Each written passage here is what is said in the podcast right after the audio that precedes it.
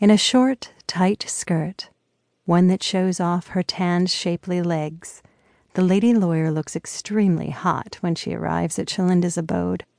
A tight silk blouse offers her more than ample breasts. Felicia looks nice enough to eat, as does the sexily dressed Shalinda in a short leather dress, one that clings rather tightly to her olive skinned Indian body.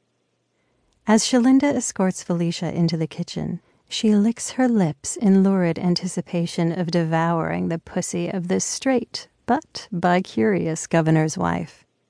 If things go as she and Larry hope, the married lady will soon be as bisexual as Miss Karma. Little does Larry and Shalinda know. The presumed straight Mrs. Forrest is more receptive to female sex than they know. While she hasn't actually had female sex, Felicia's fantasized many times of it, and her thoughts are mostly of one Shalinda Karma, a woman she knows has lesbian tendencies.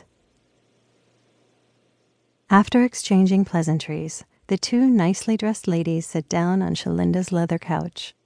In front of them on the cocktail table are two wine glasses and a bottle of Pinot Noir.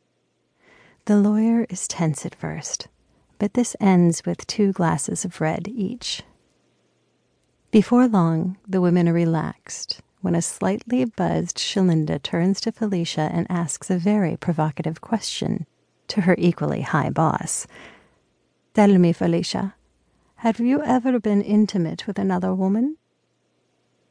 After taking a sip and letting the wine ooze down her throat, Felicia holds the glass to her mouth and looks at Shalinda over the rim. The question is quite unusual but it doesn't surprise Felicia one bit. She knows Shalinda's lifestyle, yet she isn't quite sure what to say or do. She's married to the governor and straight. Should a woman in her position even entertain such outrageous ideas?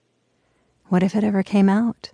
And if it did, what would a lesbian affair do to her marriage, her career, her husband's career?